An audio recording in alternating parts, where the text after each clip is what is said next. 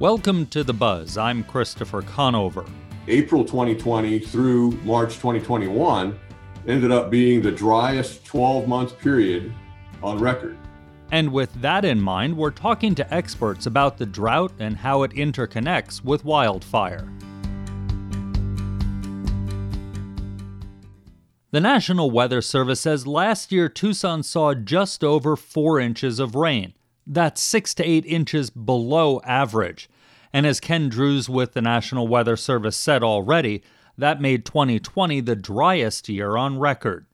Drews says our monsoon last year, or as some called it, the nonsoon, didn't help much. We started out okay early in the year, but then you know we had we ended up with the, the second driest monsoon on record, and that ended up the period April 2020 through March 2021 ended up being the driest 12 month period on record. And accordingly, we started seeing the drought develop last spring, particularly really during the monsoon with the lack of precipitation when we normally would expect to get it. And then by October, we entered the exceptional drought category, which is the highest or worst drought category. And then that expanded throughout the fall and persisted through the winter to where we're at now last week, the Tucson office for the National Weather Service put up a slide on Twitter that it was a satellite photo of our region in 2020 versus, you know, now. And the difference was really stark. I mean, there was some green in 2020. There's no green now out there. Yeah, that's right. Yeah, we had a, you know, a fairly decent winter, I guess you want to go 2019 through early 2020 we had some pretty decent rainfall and obviously the, the, corresponding time period this year and very very little precipitation the difference is really marked how, how much drier it is now than than one year ago we got some rain and even some snow a couple of times last month down in the valley of Tucson, certainly up in the upper elevations around town. We could see it all over the mountains. Is that going to help at all every little bit helps to some extent, but in some areas, we even got we might call normal precipitation for March, but still not enough to really make a significant dent. We need to have several months of the same. April doesn't look like it's probably going to help us out a lot. And we don't normally get a lot in May. We're really kind of banking on some monsoon precipitation this year in 2021 to hopefully uh, to get us to climb out of it. We're talking with Ken Drews. He's with the National Weather Service in Tucson. So you just gave us a little preview heading into the monsoon, but overall for the year, and I know it's early to predict what the monsoon might look like, but looking out for the rest of the year, is there any hope for precipitation out there? There is some hope, actually. The Climate Prediction Center issued their, their latest outlooks for the summertime for our monsoon, and they are actually leaning toward above normal precipitation, if you can believe that. We, we haven't seen that in a long time for the monsoon months, summertime months. So that is uh, at least some hope there that we could see, if not above normal, at least maybe at least get a normal monsoon type of precipitation. Although, you know, it's really the winter precipitation where you get the widespread events, either soak the mountains or lay snow on the mountains that really helps our drought overall. It's a little far out to predict this winter. There's no real good indications either way, wet or dry. But certainly, uh, if we could get a start during the monsoon, that would certainly go a long ways to helping out. Everybody in Tucson talks about the weather. Is this isolated or Cochise County's dry, Santa Cruz County's dry, Pinal, the whole state, or is it just isolated here? It's pretty widespread across the state and a lot of Southwest, really. It's been a pretty dry period over a fairly widespread area. And it seems like we've had a lot of wind lately, also. Fire red flag warnings last week, red flag warnings for this week. Does that play into the drought at all? Kind of the weather patterns that that could bring us moisture? That certainly doesn't help matters now because it dries everything out even more, especially with the really warm temperatures that we had at the end of March, early April. That feeds into, you know, just exacerbating fire weather conditions. Last year, we were so wet at this time that we had a lot of grass and fine fuels that then dried out and really provided kind of that ladder up to get to the mountains where it could start and spread quickly. The hope is always to get a jump start on the monsoon to where we can get that, at least get the humidity in here earlier. If we don't get the rain, at least we start getting the humidity up here to at least kind of calm conditions down somewhat. That was Ken Drews with the National Weather Service in Tucson. The dryness isn't something new. Bill Smith is an assistant professor at the University of Arizona's School of Natural Resources and the Environment. He says it's been happening for decades. Smith and his colleagues looked at 50 years of data and found that periods of drought across the West are getting longer one of the unique aspects of the study was that we were looking at daily data. So a lot of previous work, they were looking at more weekly or monthly, not as high temporal frequency data. We saw what's been found in the past temperatures going up, and in some cases, precipitation going down. Generally, across the dry regions, we do see mean precipitation going down. But I think some of the nuances of the paper were more in looking at this frequency of dry days Absolutely. I, I want to get to that. But I, just on a big picture question, what you found, does that mean that the drought we're in is really more the new normal? I think so. Yeah. I mean, there's always the need to consider kind of larger oscillations that could be driven by things like El Nino cycling. However, over this 50 year period, and even when we looked further back in time, actually, using all the weather stations across the West, it does appear that there's a significant pattern for some region regions in particular, like the Southwest, that it appears there is a drying trend over that long-term period. And actually, that drying trend looks like it's happening more during the winter period.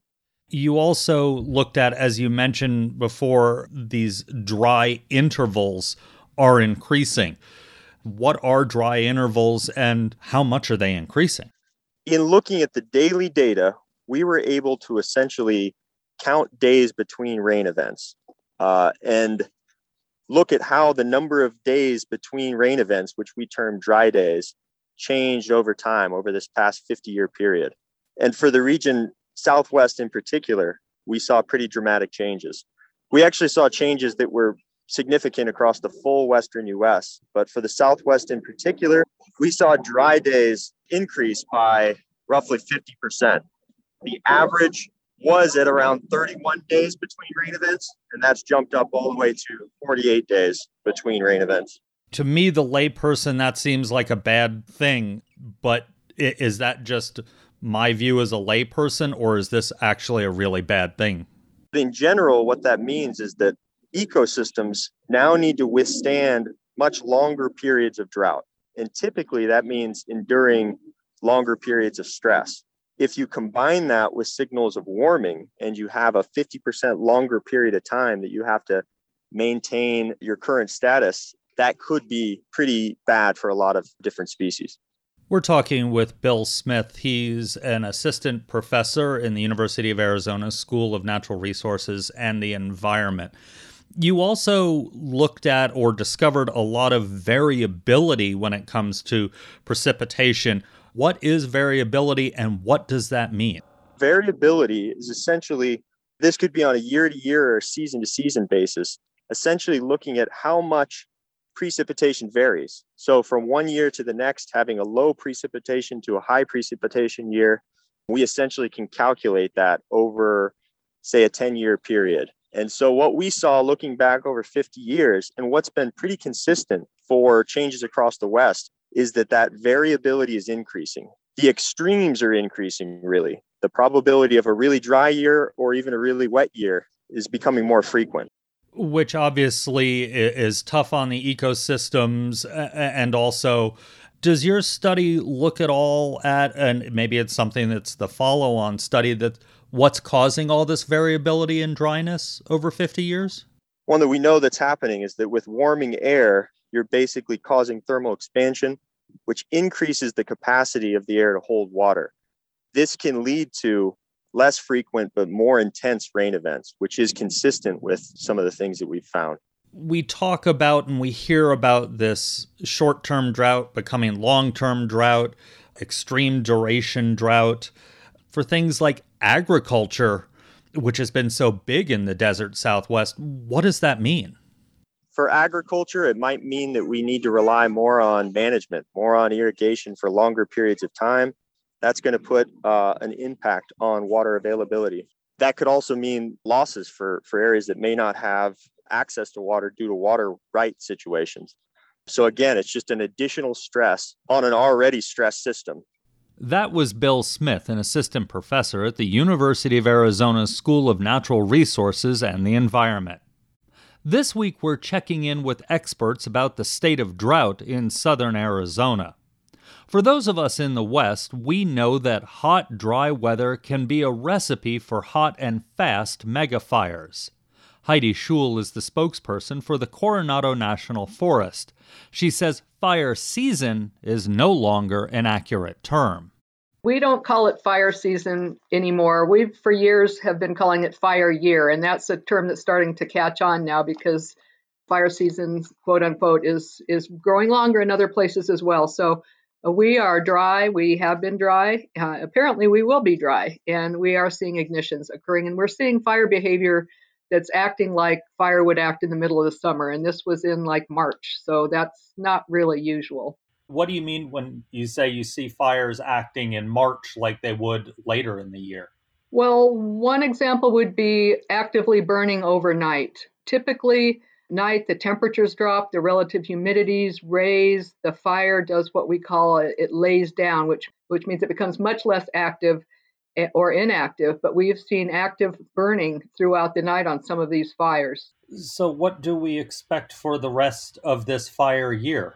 We expect a very active fire year, especially during what we refer to as our more active part of the year, which is during the hot summer months before the monsoons come in. We've got a lot of fine fuels out there, which are the grasses, the brush. Some of it's waist high in places from wet years. It's residual, what we call carryover, and it's dry now.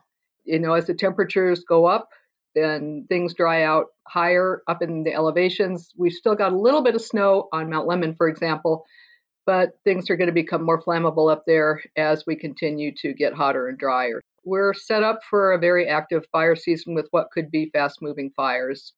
You mentioned that wonderful snow up on Mount Lemmon. Uh, we got some last month in March. Does that help out at all, or was it just not enough?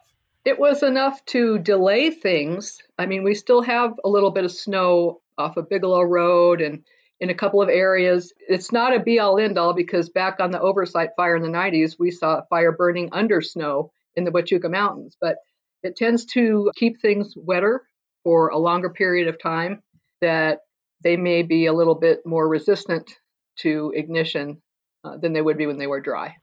The Coronado is big. A lot of people may not realize how big it is and just think of the Santa Catalinas and maybe the Rincons as part of the Coronado. Did the Bighorn fire last year help with fire year this year at all? Well, there are areas that burned last year that are less likely to burn this year. Talking about the expanse, you know, we're 1.7 million acres that are divided between 16 Sky Island mountain ranges. There's a lot of potential in a lot of places. We're talking with Heidi Schewel. She's with the Coronado National Forest what does the Coronado do during what used to be the off season, really isn't now to prepare for and help reduce the fire risk across all those units of the National Forest? We're bringing on our seasonal firefighters to augment our permanent workforce of firefighters. All of our firefighting forces, we're undergoing our training and our refreshers and our qualifications we are bringing on supplemental resources. For example, we have the Sacramento Hotshots that are currently staged on the forest. We are uh, working on finalizing agreements and inspections for equipment that we contract, such as water tenders, the big tanker trucks, bulldozers, and that kind of thing. We are bringing on our aircraft. We have contract aircraft that is for our exclusive use. We do our year round stuff of the firefighters maintaining their facilities and their engines, the physical fitness, patrolling, and we're always doing our year round fire messaging. So, those are a lot of the irons we have in the fire right now. Were you all able to do some of the clearing things you've been able to do in the past in the lower parts of the season, but with COVID, you know, over the last year making things a little more difficult, were you able to get to some of that? We sure were. We've had several prescribed fires already. We've done a lot of thinning and piling and then burning the piles. We have been doing mastication. What that means is it's thinning trees and grinding it up into mulch. So we've covered, I think, close to 11,000 acres. And that could be a little high or a little low. COVID has to have made life, uh, it's made life different and difficult for a lot of people. I would assume the same is true for you who are out there getting ready to fight fires. What do the protocols look like? Last year, what that looked like was, you know, of course, the masking, the social distancing, the sanitizing, all, all of that. But one of the things that that was practiced was something that's a concept called module of one, and you may have heard it in other instances, but where people that are with one fire engine, for example, stay together and stay apart from other people. And, you know, like on the Bighorn fire, we had different modules staying like in different campsites. So there's that separation as well as the more common social distancing and masking and sanitizing. Last year was a busy fire year. You talked about some of the, the resources that are now coming in for the uptick in the fire year now. Does the Coronado have the resources it needs, or if we get a fire, we're going to have to call out? When we get a fire, we do what's called initial attack. We send our, our, our crews or our closest forces and try to put the fire out if that's the strategy that's being used. If we can't catch it, we will order what we need. We will order air attack, we'll order an air tanker, we'll order helicopters or water tenders or whatever. We'll do that as we go into what we call extended attack. And if the incident escalates in complexity and or size to a certain extent, such as threatening communities or, or homes, then we'll call in an incident management team. Every incident plays out differently. I mean, we go through a wildfire analysis process for every fire that we have when it starts, and that helps to guide us in our decision making. But sometimes you can't predict what's going to happen on the ground. That was Heidi Schewel with the Coronado National Forest. Fighting a wildland fire is a team effort. It takes not only firefighters or hotshots on the ground, but also support in the air. That support can be pilots helping to spot a fire's movement, helicopters dropping water, and larger aircraft called tankers dropping lines of fire retardant to help protect homes and steer the fires. When it comes to those tankers, some of the largest belong to Albuquerque based 10 tanker air carrier. The orange and white DC 10s are becoming synonymous with large fires in the West. The jetliners dropped nearly 450,000 gallons of the bright red fire retardant around the Bighorn and Tortolita fires near Tucson last summer. John Gould is 10 Tankers president. He says in 2006, when the company got their first contract, they were not what fire managers were used to when it came to air attack. Absolutely a new concept, I think, in terms of large air tankers. How much we would carry is so much more than anybody else anybody conceived of at the time. So it's been a long road to get acceptance in the community for something that is so different than what they've seen before. And uh, but I think we finally have. You know, I think that certainly the firefighters on the ground are happy when they see a DC-10 roll overhead. They know they can get a lot of work out of it. And a fire needs retardant. Those firefighters on the ground need some help. And I think that the more help you can bring them, the cheaper it can be and the more effective it can be. What are the advantages of using big planes? DC 10s are big planes instead of the smaller tankers that a lot of people, including it sounds like fire managers and firefighters, are used to seeing. Again, the advantages are economies of scale. If you're a firefighter and you're on the ground with uh, you know a 10 acre fire and it's noon or one o'clock in the afternoon, you know you've got the burning period in front of you you want that thing out as fast as possible because you know you can't afford to can't afford to have that thing going strong at four o'clock, five o'clock in the afternoon. We bring enough retardant to the party to help those guys get up the line, you know, secure the tail, get around the fire, and uh, hopefully keep that from getting a big head going. But I, I think that we can help guys um, get around the fire more quickly and keep those small fires from becoming giant fires that are the ones we see in the news every day. That's the advantage. It's economy scale. And I think that one of the other advantages we have are some really great tanks. There are good lines and bad lines that come out of those airplanes, and uh, we we drop a really nice effective line that can, depending on the coverage level we have, we can get a mile of line in if it's grass fire. I'm sure some, you know, will look at a DC-10 big and say, "Oh, that that can't be a precision aircraft. It's too big to be precision and get into canyons."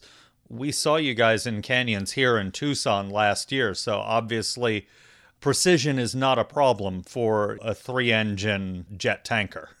One of the misconceptions is that we don't have an airplane that, that can fly in anything but flat, open country where we can see what's coming. And, and actually, the opposite is true. It's a great airplane for the job that it's doing.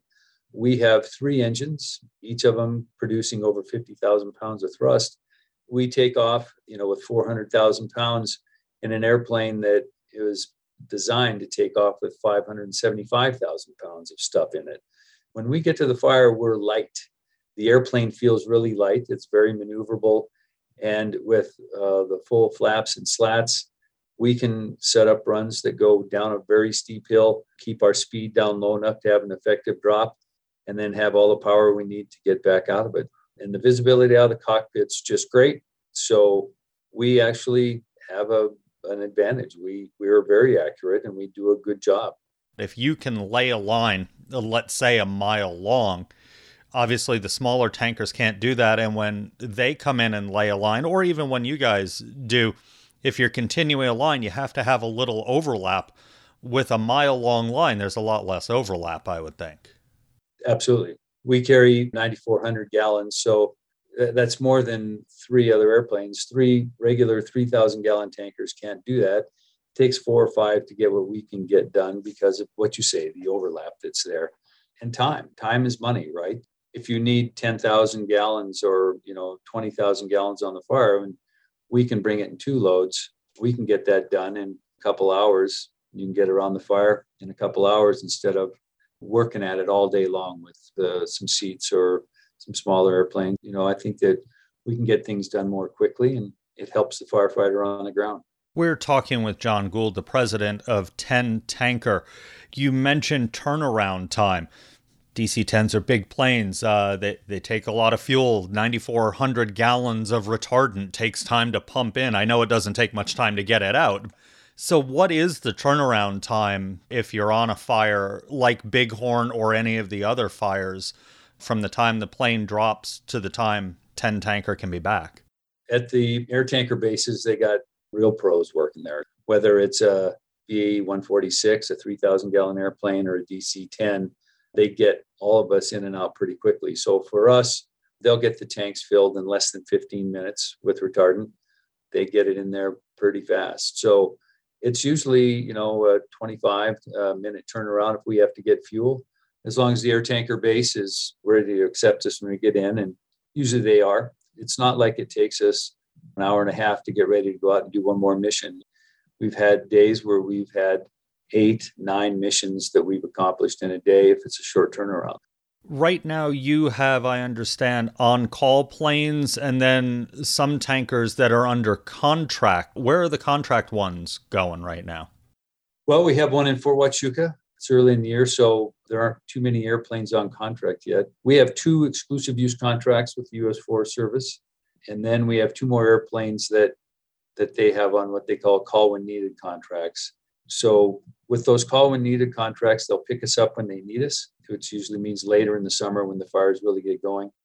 When it comes to the economies of scale you mentioned, obviously the DC 10 is a big plane. It takes more fuel, it, it takes more people to fly. You, know, you have a three person flight crew plus ground crews and, and all of that. Does that drive up the cost at all, or is that equalized by how much you can drop in a single run? To get an airplane that big, it's expensive to operate. It costs us a lot to fly. But that's not what uh, the firefighters on the ground or the fire managers are worried about. I mean, they're concerned about costs. But what we do is, you know, we make it up when we when we bring a lot to the fire. So we know based on what we see with results or what the Forest Service tells us, we can drop retardant at half the cost of any other airplane out there. We're expensive to get the airplane there. It burns a lot of fuel, as you say, uh, but it gets a lot of work done. I think that we're a good bargain for the firefighters that are working and for the people who are counting on the Forest Service or uh, whatever protection agency it is to protect their homes or their, their land. In March of this year, I guess you all kicked off the fire season, but you started in Mexico. So you all don't fly just in the US. No, we fly all over the world. I think that this industry, this uh, large air tanker industry, it's a product of U.S. and Canada, where you know North America started it, and it's a fairly mature uh, industry here. But the rest of the world, I think, when they look around for help, uh, and you know, I have to say, climate change is making a difference. I mean, we're seeing it burn more in not just here in North America, but all over the world, and people are understanding that they need solutions to these fire problems they're having. So we've had contracts, you know, not just in Mexico, but in Australia, and you know, we've been in Chile and we've been in Argentina. So you know, we get around a little bit. Yeah, northern hemisphere, it's pretty much North America. Southern hemisphere, you know, would be our off season up here. We go to South America or Australia. That was John Gould with 10 Tanker, and that's the buzz for this week. Next week, we'll take a look at what the new federal COVID relief package means for Arizona's 22 federally recognized indigenous tribes, and what Secretary of the Interior Deb Haaland's confirmation means to some indigenous leaders. You can find all our episodes online at azpm.org and subscribe to our show wherever you get your podcasts. Just search for The Buzz Arizona. We're also on the NPR One app. Emma Gibson produced and edited our show. Vanessa Ontiveros is our production assistant. Jim Blackwood is our production engineer. And Duncan Moon is our interim news director. Our music is by Enter the Haggis. I'm Christopher Conover. Thanks for listening.